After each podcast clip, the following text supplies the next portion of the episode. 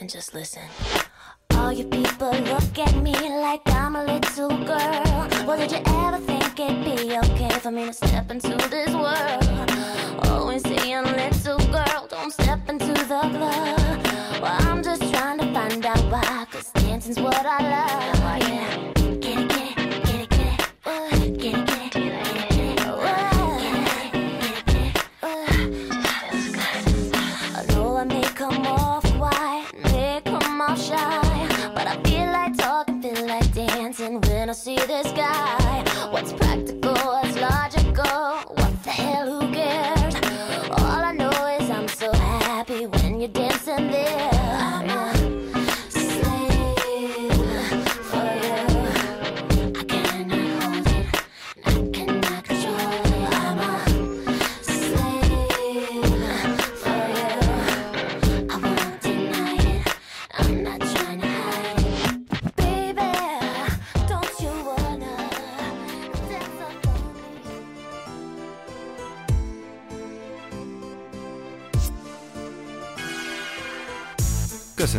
Titeket a Kulturális Extázis műsorán, én Mosolygó Miklós vagyok, és továbbra is radar alatt repülő csodákra számíthattok tőlem.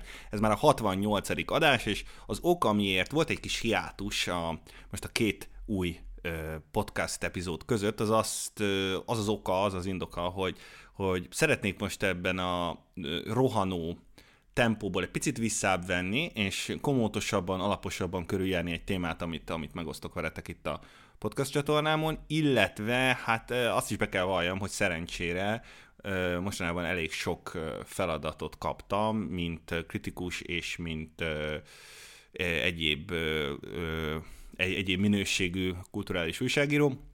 Szóval emiatt mostanában lehet, hogy kicsit szellősebbek lesznek az adások, cserébe viszont még talán izgalmasabb, eredetibb témákkal fogok jönni, és mindenképpen mélyebben fogom azokat körbejárni. Ezt megígérhetem.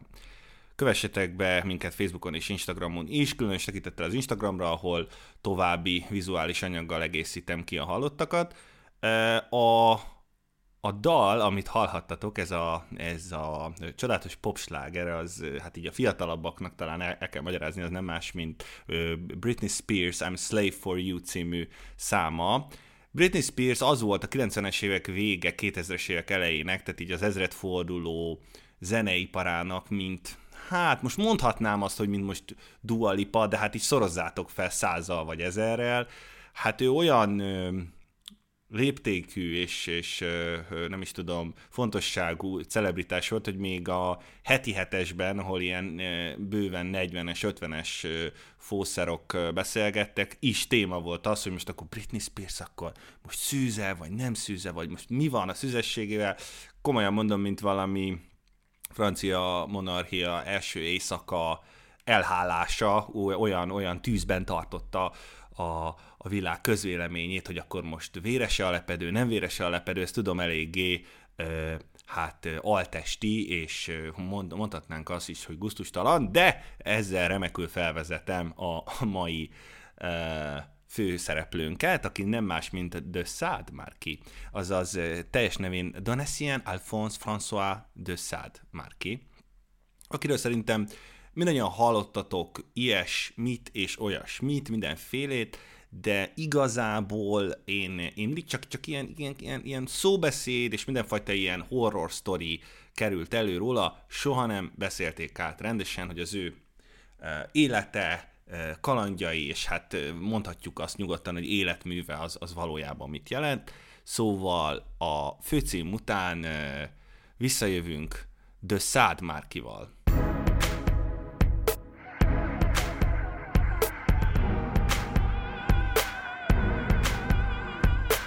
Ez itt a kulturális extázis. Szórakoztató elmélkedések a kultúráról. Radar alatt repülő csodák, ismerős egyenletek, régóta vágyott klasszikusok.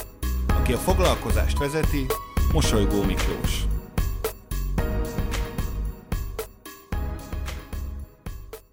Köszöntelek titeket, ez itt még mindig a kulturális extázis, és a mai adásban uh, The Sad Marki életével és gondolataival fogunk foglalkozni úgy fog felépülni a műsor, hogy az első felében egy nagyon izgalmas ö, élet regényt fogok itt megidézni, majd utána pedig a, azokat a popkulturális vagy magas kulturális ö, ö, alkotásokat fogom ö, egy kicsit taglalni, amik, amiket a Márki ihletett, és harmadik ö, elemként pedig az ő műveit, gondolatait és egyáltalán világnézetét fogom egy kicsit ö, szűkebb, vagy hát közelebbi gorcső alá venni, ha ez bármit is jelent ez a mondat, amit most itt sikerült magamból ki ö, operálnom. Szóval az életrajza. Donatien Alphonse François de Sade már 1740. június másodikán született egy régi, régi, régi nemesi családba, francia nemesi családba, akinek a felmenői a családfájukat egészen 13. századig vissza tudták vezetni az akkori francia uralkodó Karolingágához, ami akkoriban egy nagyon-nagyon nagy dolog volt. A kis Donatien apja hamar elhagyta őt, az anyja pedig rövidesen zárdába vonult, mert a férje kicsapongó életét nem tudta tovább elviselni, így a szülei a kisfiút a szolgák és lakályok gondjaira bízták, akikből nem volt kevés, viszont rengeteg, és akik lesték minden kívánságát a kisdetnek. A, és a gyermekről már egészen kicsin kiderült, hogy nagyon akaratos és hirtelen haragú teremtés. Nem is bírtak vele. A családban passzolgatták egymás között, a családtagok először a nagymamához került, aztán aki, aki nagyon elkényeztette, és ahogy ez lenni szokott, nem, ez nem igazán segít, hanem, hanem továbbra is rontotta az ifjú Márki maga viseletét. Gyerek, gyerekként például bemosott egy párat egy hercegi ivadéknak, így, le, így lekerült az abbé nagybátyjához vidékre. Az abbé egyébként világi papot jelent, természetesen a katolikus hitbe, hiszen ugye Franciaországban járunk, és itt már ugye megtörtént a úristen, a Szent Bertalan éjszakája, ahol ugye mindenfajta ö, protestáns vagy katolikussától ellen, ellen eltérő szellemiségű keresztényt mondjuk ki lemészároltak. Ö, itt egyébként az abbénál egy hatalmas könyvtár áldásait élvezte, tehát először tudott végre elmenekülni az egyébként nagyon magányos gyerekkora elől, miközben láthatta, hogy, hogy a palota előtt sorban állnak a nők. Ez egyébként számomra kevéssé volt ismert tény, hogy a, hogy a forradalom előtti rokkokó stílusban topzódó arisztokrácia Franciaországban egyik kedvenc időtöltése volt a szabályos Pornhub stílusú orgiáknak a szervezése, csak ugye te, teljesen olyan volt, mint egy mai streampornó, csak mindez férfi harisnyákkal, magas cipőkkel és főleg risporos parókákkal, ami hát nyilvánvalóan sokkal menőbb, mint Johnny Sins vagy Riley Reid legdurvább benete. Egy szó mint száz, az Abbé kastélyában egy, egy szabályos baszoda üzemelt, e, így itt sem volt sokáig maradása a kis Donessiennek. Ezután egy elit jezsuita fiúiskolába küldték, a Louis Le Grandba, ahol rendszeres, sőt javallott volt az, az oktatóknak a fizikai fenyítés alkalmazása. Itt ismerkedik meg egyébként a Márki a színházzal, amit aztán nagy, nagy szerelemmel fog és mindenféle úton, módon, úton, módon űzni, illetőleg a testi fenyítés szés, szépségeivel is, ugye már mondtam, hogy ugye ezt előszeretettel alkalmazták a tanárok. Utóbbi mint a fenyítés, ugye különös izgalmakat keltett benne, mind a cselekvő, mind pedig az elszenvedő oldaláról nézve. 14 éves korában aztán nagyon fiatalon csatlakozik a francia hadsereg kötelékéhez, ahol alhadnagyként vesz részt a porosz birodalom elleni 7 éves háborúban, és bár azt mondják rá, hogy fékezhetetlen, mégis jelentős vitészséget mutat, tehát mondhatjuk rá, hogy egy bedesz madafaka volt. A háború lezárultával aztán az apja bejelentette a szemer, hogy a, a, a Szád család vagyona jelentősen megcsappant, lényegében csődbe mentek, ezért időszerűvé vált nyilbeütni egy érdekházasságot, a, a, a, és a, az apuka meg is találta a megfelelő kiszemeltet. Erre a Montreux családot, aki, akik egy kevésbé jól hangzó brand volt így az arisztokrata családok között, mint, mint a szádok, akik hát ugye visszamenőleg nem is tudom, Ádámig és Éváig tudták a, a, a családfejük vonalát visszavezetni, de vagyonuk bőven kárpótolta ezt a szépséghibájukat. És így a felesége Szadmárkinak az René Pelagi de Montreuil lett, akitől két fia és egy lánya született, és érdekes módon, hogy az érdekházasságokban nem szokott valódi szerelem lobbanni a felek között, de itt, itt, itt René szenvedélyesen szerette a Márkit, és viszont René végig hűséges maradt hozzá a sorozatos botrányai ellenére is, amiből, mint látni fogjuk, azért volt neki éppen elég. És akkor itt néhány szemelvényt mondanék így a leghíresebb botrányokból, mint egy fiatalabb kiadású Ómolnár Miklós fogom itt a Story magazinban szemlézni a Márki Gézengúz viselkedését. 1763. októberében jött az első ilyen botrány, amikor egy prostituáltat megkorbácsolt, és istenkáromló kijelentéseket tett de szád szex közben, majd az örömlány állítása szerint belemaszturbált egy felszentelt kehelybe. Ho! Oh la A megkorvácsolás, ami ma ugyebár súlyos testi sértőisnek minősülne, nem jelentett igazán gondot a forradalom előtti francia monarchia hatóságainak, az istenkáromlás azonban komoly dolog volt, súlyosabb esetekben akár halál is járhatott érte. Szóval csak hogy lássátok, hogy itt a bűnügy az, az milyen hangsúlyokat kapott, és ezt kellett elsikálni a rokonainak és a rendőrhatóságokat lefizetve végül sikerült elsimíteni az ügyet. Ettől függetlenül a Márki már 24 évesen rendőri megfigyelés alá került, és a rendőri jelentés meg is jegyezte, hogy nem hiszik azt, hogy, hogy sokáig kell majd várni a, a Szád Márki újabb ballépésére. Négy év múlva ez el is következett, meg is történt a baj. E, Párizsban egy 36 éves Róza Keller nevű megözvegyült koldus asszonyt környékezett meg Szád egy házvezetőnői állással de a, a Domestos és a Villada Porterül helyett egy kilencfarkú macska, azaz szöges korbácsok, láncok és mindenféle kínzókamrába illő lószerszámok fogadták a szegény rózát, valamint a felszólítás vetkőz. Az ágyhoz kötözte a nőt, és korbácsolni kezdte a szerencsétlent. A korbács ütötte nyílt sebekbe pedig forró viaszt öntött. Oh. Mindeközben maszturbált, ugye, ez már egy visszatérő elem a performanszában. Szóval maszturbált a Márki lelkem, és mindenféle istenkáromló tetre kényszerítette ezt a szegény nőt. Mindezt húsvét vasárnap, szóval. Ajjajjaj. Az eddigiek alapján szerintem megállapíthatjuk, hogy a Márki nem rajongott a katolikus hitért, de úgy általában minden vallást megvetett, ugyanis azt gondolta, és erről majd a műsor második felében részletesebben fog szólni, Szóval azt gondolta, hogy az emberi gondolatok békjóit jelentik a, a különböző vallások, ő egy libertinus, azaz szabad elvű volt. Ezek után egyébként, csak hogy ugye visszatérve a sebekbe való forró viaszöntésre, ezek után, mint aki jól végezte dolgát, bezárta a kastélyba a nőt, és elment kurvázni a márki. Rózának aztán szerencséje volt, ugyanis egy nyitva felejtett ablakon át sikerült megszökni a kastélyból, és elszaladt a közeli faluba, ahol fellázította a, a tömeget a Márki ellen, de végül még így is olcsón sikerült megúszni a Gézengúznak, hiszen a státuszát és újra a gazdag rokonai befolyásának köszönhetően csak hat hónapot kellett börtönben tölteni az eset miatt. Aztán jön a következő ballépés. 1772. júniusában Marseille-be utazott a Márki és az ő férfi szolgálója uh, slash szeretője Latour. Uh, együtt szerveztek egy szaftos orgiát uh, helyi szakértők, azaz prostituáltak bevonásával. De nem a Márkiról lenne szó, ha nem talált volna ki valami kis extra huncutságot a buli feldobására.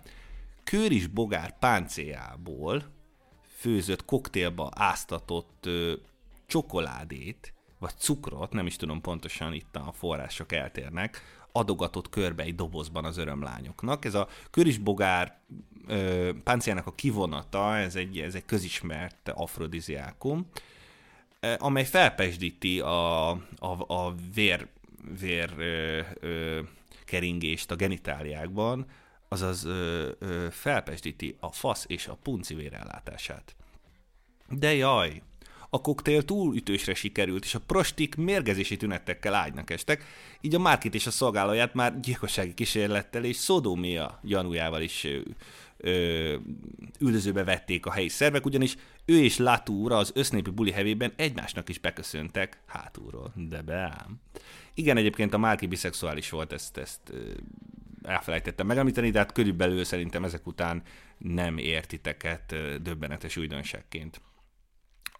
A provanci hatóságok, bár nem sikerült őket ugye kézre keríteni, de a, de a bíróság a távolrétükbe halára ítélt a két latort, akiknek Itáliába sikerült kereket oldania, így a helyieknek be kellett érniük azzal, hogy de Sade és Latour szimbolikus felakasztása, felakasztását szervezzék meg a, a város főterén, ami úgy nézett ki, hogy a, a, a, a képmásukra festett szalmabábukat akasztottak fel. Azért ezzel szerintem mindannyian kiegyeznénk, hogy egy kis cosplay és pantomim a nyakcsigolyánk eltörése helyett, szóval azt gondolom ez így nagyon humánus megoldásnak hangzik. Azt ne felejtsem el megemlíteni, hogy a szökés mellé a Márki a felesége nővérét is megszöktette, akinek rövid és szenvedélyes liazonba bonyolódott, és aminek során a nő saját vérével írta a Márkinak szerelmes levelet, szóval ez, ez azt gondolom, hogy szép. Oké, okay, egy kis fast forward előre, ugye? Egy rövid szavai letartóztatás után a Marking újra megszökik, és beveszi magát a Lacoste-ban található várába. Ez a Lacoste vára, ez nem, a, nem, nem így gyártják a krokodilos cipőt, meg pólóinget. Ez ott Provence megyében található egyébként ez a vár, és már csak a romjai vannak meg. Szóval ez volt a, a, a egyik, egyik régi vára, és ide veszi be magát a feleségével együtt, aki ezentúl menedéket nyújt a számára, és gyakorlatilag bűntásként működik közre a vértől és ondótól sikomlós performanszaiba a Márkinak. 1774 telén aztán a Márki és René a felesége eltűnnek ebben a kastélyban, és ugye a hosszú téli hónapokra, hogy, hogy legyen, aki kiszolgálja őket, felbérelnek 6-15 éves lányt, mindegyik résztvevőt a Márki személyesen választotta ki a szépségük alapján, akik aztán eltűntek. Tehát 6 hétig a színüket sem látták a helyiek, szülők, barátok, senki, és az emberek ilyenkor kérdezősködni kezdenek, tudjátok, hogy hát, hát mégis mi lett velük, hogy a földnyelte el őket. És a lányok szülei is így tettek. Amikor aztán a lányok 6 hét után újra megjelentek a faluban, sebek, és különböző rettenetes fizikai abúzus nyomai csúfították el a testüket, sőt az egyik lány még terhes is lett. Bár maguk a lányok nem panaszkodtak különösebben, az emberek nem tudták félreérteni a helyzetet. Ezúttal maga a király rendelte el a Márki letartóztatását, de megint sikerült megrogni Olaszországba, ezúttal némileg ironikus módon papnak öltözve. Két év múlva aztán visszatér szintén Lakosz kastélyába, ahol már ténylegesen kiskorúakat kezdett el zaklatni. Itt, itt aztán végleg elfogyott a helyek türelme, és az egyik gyerek apja ö, megpróbálta lelőni Szadot, de egészen közelről elhibázta a lövést. És itt lép a képbe Madame de Montreuil uh, Szádmárki anyósa, aki ekkoriban egy nagyhatalmú socialite lévén nem csak anyagi, hanem kapcsolati tőketerén is bőven el volt látva, és már egyébként is torkig volt a Márki botrányaival és perverz őrültségeivel. Szóval ez a Madame de Montreuil személyesen ment el a francia királyhoz, és, és a segítségét kérte, hogy adjon ki egy úgynevezett lettre du cachet, ami lényegében egyenlő volt egy király letartóztatási parancsal, egy ilyen, egy ilyen biankó csekk volt bárki ellen, aki ellen kibocsátották, így ennek a, ennek a dokumentumnak a hatályossága az nem volt szükség semmilyen nyomozó hatóság bevonására, vagy bizonyítási eljárás lefolytatására, jogerősítéletre, a bíróságtól semmire. Ebben az évben ennek köszönhetően, vagy ez alapján le, le is tartóztatják a Márkit, és a Vincent börtönbe szállítják Párizsban, ami aztán 1784-ben bezár, és utána a Bastille-ba szállítják át. Itt aztán 8 évet tölt, annak a leghalványabb reménye nélkül, hogy valaha is újra szabad ember lehet. Rengeteget olvas, és ami ugye korábban is menekülő út volt számára a valóság és a társadalom békőitől, valamint hát magában folyamatosan átkozza az anyósát, akinek köszönhetően végül is ott, ott rohadt a Bastille cellájában. És ezt gondoljatok azért abba bele, hogy valakit jogerős bírósági ítélet nélkül tartanak fogva, ráadásul nem tudja, hogy mikor szabadulhat. Lehet, hogy soha, és ez a bizonytalanság egy cellában rohadva őrítő lehet. Közben egyébként folyamatosan levelezett a feleségével, akitől könyveket és mindenféle édességeket követett.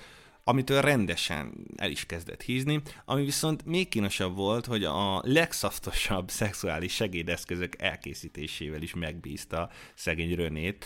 A szerencsétlen nőnek el kellett mennie az asztaloshoz, vagy kovácshoz, vagy egyéb ilyen, ilyen kézműves szakihoz, és személyesen kellett ugye a márki részletes utasításait átadnia, és ezek alapján elkészítetnie a bespoke dildókat hőn szeretett márkiának. Olala, újra csak ezt tudom mondani. A sok olvasás azonban nem csak segített a márkiának elterelni a figyelmét a rabsága elől, hanem sajnos a, a, a szemét is jelentősen lerontotta, így a börtönorvos azt javasolta neki, hogy inkább írjon, mint olvasson, ha, ha nem akar megvakulni. És így is tett. 19... Mindig 1980, 1781. októberében kezdi el megírni a Magnum opusát, aminek a Sodoma 120 napja címet adja. A mikroszkopikus betűkkel írt 12 méter hosszúságú papír, ez egy nagy műgonddal összeragasztott tekercs volt, ami, ami gyakorlatilag egy 400 oldalas regénynek felel meg, és amit mániákus hével írt, mint egy 37 nap alatt, de furcsa módon soha nem fejezte be. Viszont a folyamatos zaklatások és, és, és cella kut, átkutatása miatt a cella téglái mögé rejtette, hogy nehogy ugye egy, egy rajzol során elkobozzák tőle. Aztán persze közben jött a történelem. 1789. július másodikát írjuk, és igen, a Bastille-ban vagyunk, a párizsi emberek pedig dühösek, nagyon dühösek voltak. Ö, és hát tudjuk, hogy gyakorlatilag ez a francia forradalom elő játéka, mondhatjuk is részszerűen, és a Márki kiabálni kezd a börtön ablakából a, a tömegnek, hogy az őrök épp, épp készülnek elvágni a rabok torkát, ami persze nem volt igaz, de hisztéria keltésnek mindenképpen megfelelt. Két nappal később aztán átszállítják a Márkit a Sarentoni tébolydába, így éppen lemarad a Bastille ostromáról. Teljesen el van keseredve, hogy a Bastille-jal együtt a mesterművét is elpusztították, mert hát ugye ekkoriban lényegében a zsarnokság egyik szimbolikus mementóját, vagy nem is tudom, bástyáját rombolta le a párizsi nép.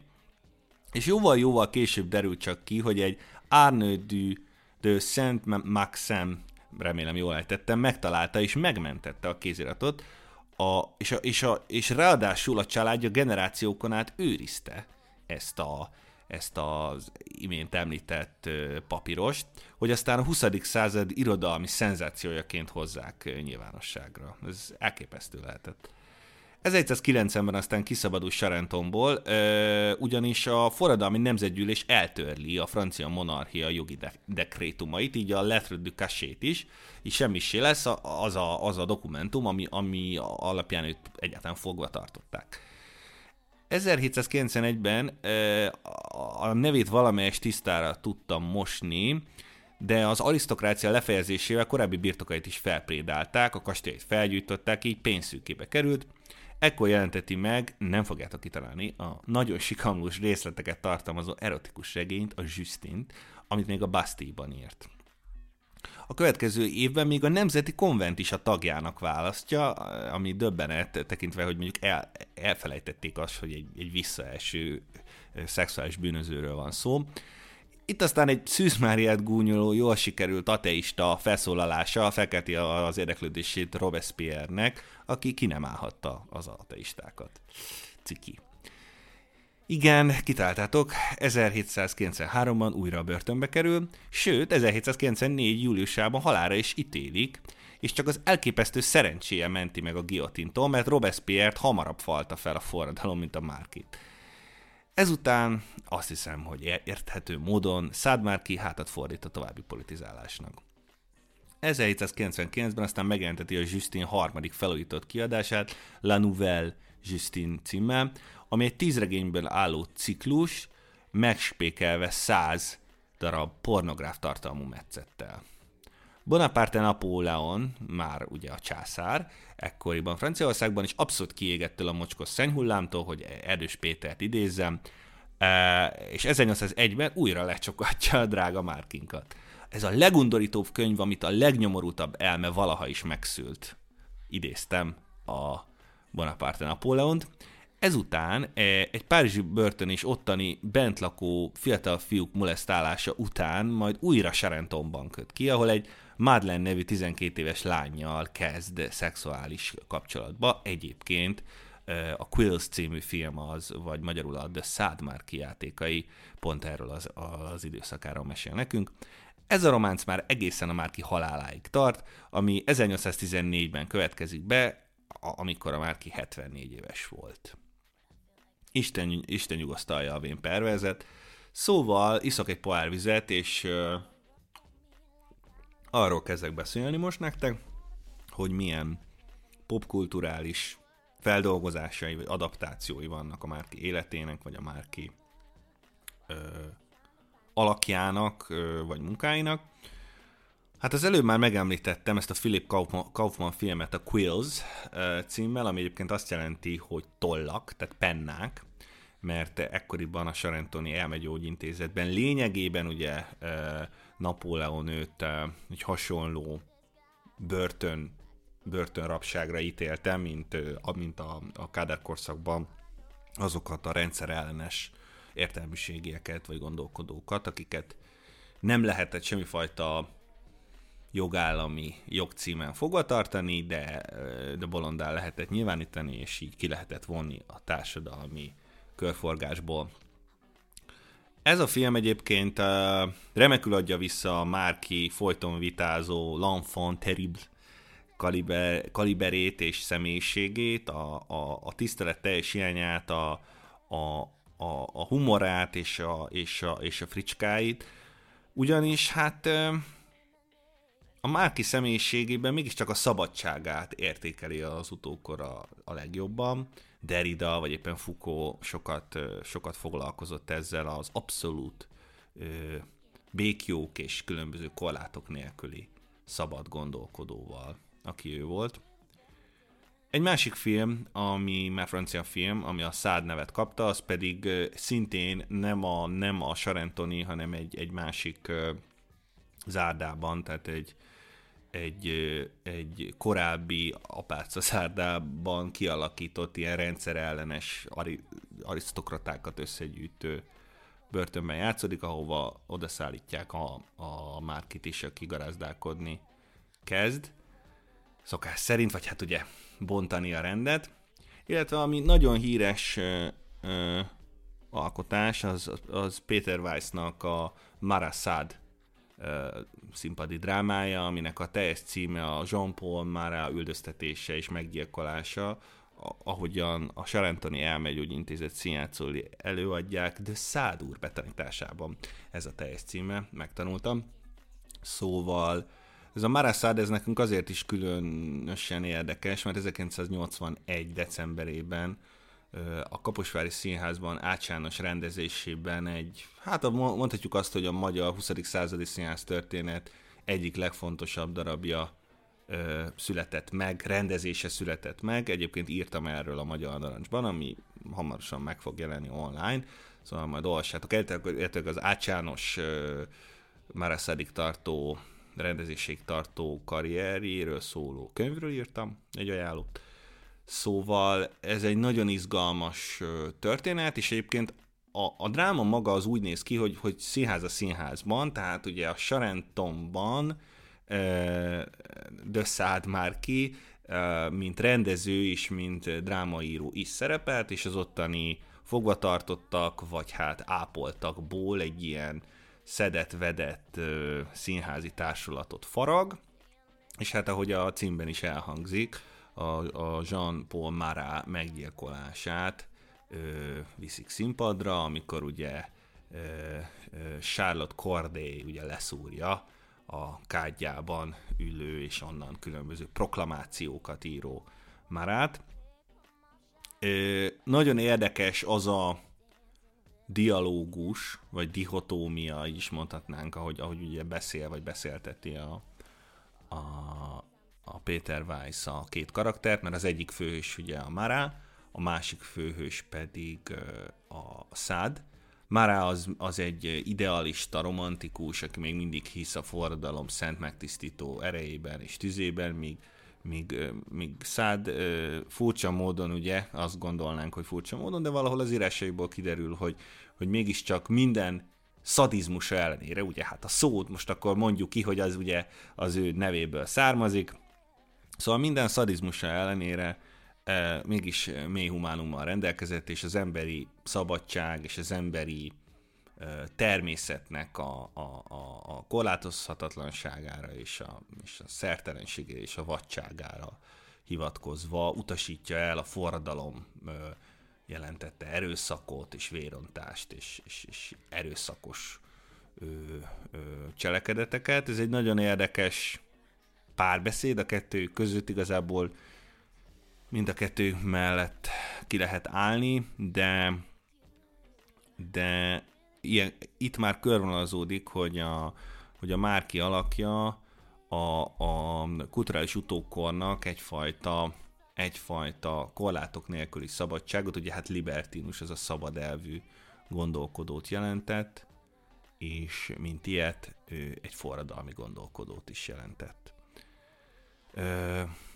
És ne feledjük el, ami egy nagyon fontos filmtörténeti alkotás, amit a, a Márki Magnum Opusza, ahogy mondtam, főműve, a Szodoma 120 napja ihletett, ez pedig a Szálló Szodoma 120 napja című Pier Paolo Pasolini film, ami a szállói köztársaság a, a világháború utolsó évében létre, németek által létrehozott bábállam, ahová ugyanúgy, mint ahogy a Márki a kastélyában a szerencsétlen kamasz lányokat, oda bezárnak fiúkat és lányokat mesztelenül az ottani fasiszta vezetők, és mindenfajta szörnyűségre kényszerítik őket. Egyébként a film máig egy ilyen, nem is tudom, egy ilyen elrettentésű szolgál, tehát kvázi ilyen bátorságpróbának is fel lehet fogni,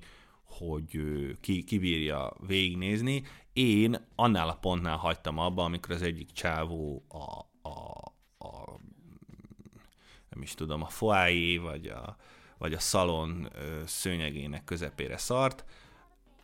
Azóta félbe maradt ez a, ez a film megtekintése, de a, ami késik nem múlik, ahogy, ahogy ezt szokták mondani. Minden esetre lehet azt látni, hogy, hogy micsoda hatással volt egy ilyen bolond, nem is tudom, kicsit kicsit narcisztikus, kicsit őrült már ki a későbbi popkulturális és eszme történeti világra, főleg a nyugaton. De hogy mondjak egy még elrettentő példát, a 60-as években volt egy, egy, egy sorozatgyilkos házas pár, aki Manchester melletti ilyen hát ilyen mezőkön rejtett el négy vagy öt gyermek holtestiteket, megcsonkítottak, és, és megerőszakoltak, és mindenféle szörnyűségeket csináltak velük. Ezek voltak a, a Moore, uh, Moors Murderers, uh, ugye ez a Moors, ezek voltak ezek az ilyen, ilyen, hát ilyen, nem is tudom, minek nevezzük, egy ilyen, egy ilyen kis legelő volt, vagy, vagy ugye ott igazából nem, nem, ha nem használta ezeket a, ezeket a kültelkeket ott senki. És a, az ő perükben is ugye kiemelt jelentősége volt annak, hogy megtalálták az egyik bőröntben a különböző terhelő bizonyítékok mellett a, a, az egyik, azt hiszem a Justin című könyvét a, a Szádmárkinak, ami hát így tovább, megerő, tovább erősítette a gyanúját a bíróságnak, miszerint ők követték el a gyilkosságokat, ez a házas pár. Hát, szóval, hogy ez a, ez a popkulturális metszet, amiről amiről beszélünk, vagy hát akár, ma, akár a, a magas kultúra is, is ugye foglalkozott az ő alakjával, az mindenképpen érdekes, hogy, hogy ő akkor kezdte el az idézőjelben a működését, amikor, amikor a felvilágosodás szele már megcsapta Franciaországot, ami aztán ugye később a francia forradalomban csúcsosodott ki, és, és számomra az mindenképpen egy nagyon mindenképpen egy nagyon ellentmondásos, nyilván egy ellentmondásos, és sok tekintetben egy, egy, egy, egy, egy deviáns és bűnöző figura, mondhatjuk ezt is, de mondhatjuk azt is, hogy az a fajta szellemi szabadság, és az a fajta konformizmus mentes, megalkovás mentes igazmondás és, és rendszerkritika, amivel akár a saját, saját osztályát is ostorozta, az mindenképpen szimpatikus, illetve, amit már említettem a vallás kérdésében, hogy a, amire azt mondta, hogy a vallás az lényegében a, a, a, az emberi, hát ugye a népek ópiuma, ahogy mondták a kommunisták, tehát az emberi szellem békjója, de valójában, amire ő gondolt, az valami még ijesztőbb, vagy még merészebb, mondhatjuk ezt, hogy, hogy ugye azt szoktuk mondani, hogy ha, ha lemálik rólunk a civilizáció máza, akkor ugye ha, ha, ha, ha nem viselkedünk az általunk akár keresztény, akár egyéb filozófiai irányzatok által diktált erkölcsök szerint, ha, ha félredobjuk ezeket, ha megsértjük ezeket, akkor ugye nem vagyunk mások, mint állatok. Ő, ha angolul beszélt volna, azt, azt mondta volna, hogy I may back to the fur, tehát uh, I back to the fur, mert hogy, hogy szerinte ez egyáltalán nem szégyen felvállalni, sőt munkhoz ölelni állati mi voltunkat, és itt eszembe jut egy klasszikus kicsit proletár, ö, sőt, putter, tetoválás, sőt, proli tetoválás, ez pedig a, ez pedig a, aki, aki állattá válik, az, az megszabadul az emberi lét ö, elviselhetetlenségétől, valami ilyesmi. Szóval Szádmárk is hasonlóképpen gondolta ezt, az emberi öszt, vagy az állati ösztönösség és, és, és, és, és, az a fajta élfhajhászat, amit ő, ő végzett, az szerinte a legvégső emberi parancs. Azért vagyunk itt, hogy jól érezzük magunkat, azért vagyunk itt, hogy, hogy zsigeri szinten megéljük az életet, és ahogy az egyik életéről készült filmben mondják, a szellem nincsen test nélkül, a test nincsen szellem nélkül, tehát mindent megadjunk, a, a, amit az érzékeink kívánnak, mindent uh, próbáljunk ki legalább egyszer, és, uh, és akkor így teljes életet tudunk élni, minden más csak a, az oly drága és, és, és múlékony életenergiánk elpocsékolását jelenti. Hát ezt mindenki gondolja át, hogy így van-e vagy sem. Minden esetre a, a konformizmus, a, a társadalmi normák és különböző elvárások, írott vagy íratlan szabályok tényleg tudják mérgezni az ember. Tiszta és, hogy mondjam, őszinte döntéshozatalát, és azt, hogy a saját életét élhesse, és ezt mindenképpen érdemes legalábbis végig gondolnunk, hogy vajon mi mennyire élünk úgy, ahogy valójában mi szeretnénk. És mi, mik azok az erők, elvárások, kimondott vagy kimondatlan intelmek, vagy, vagy, vagy, vagy, vagy esetleg bűntudatkeltésből fakadó gátlások, amelyek torzítják a személyiségünket, és végső soron eltérítenek minket a boldog élet felé vezető útról. Ezt gondoljátok végig, ez a mai műsornak a tanulsága. Jövő hét pénteken is lehet, hogy találkozunk, lehet, hogy nem, ezt még nem, nem tudom, de valamelyik pénteken találkozunk, Néz, nézzétek majd meg az Instagramot, mert valószínűleg elég gazdag plusz információval fogok szolgálni, és szép képekkel. Jó hétvégét, vigyázzatok magatokra. Ciao, sziasztok!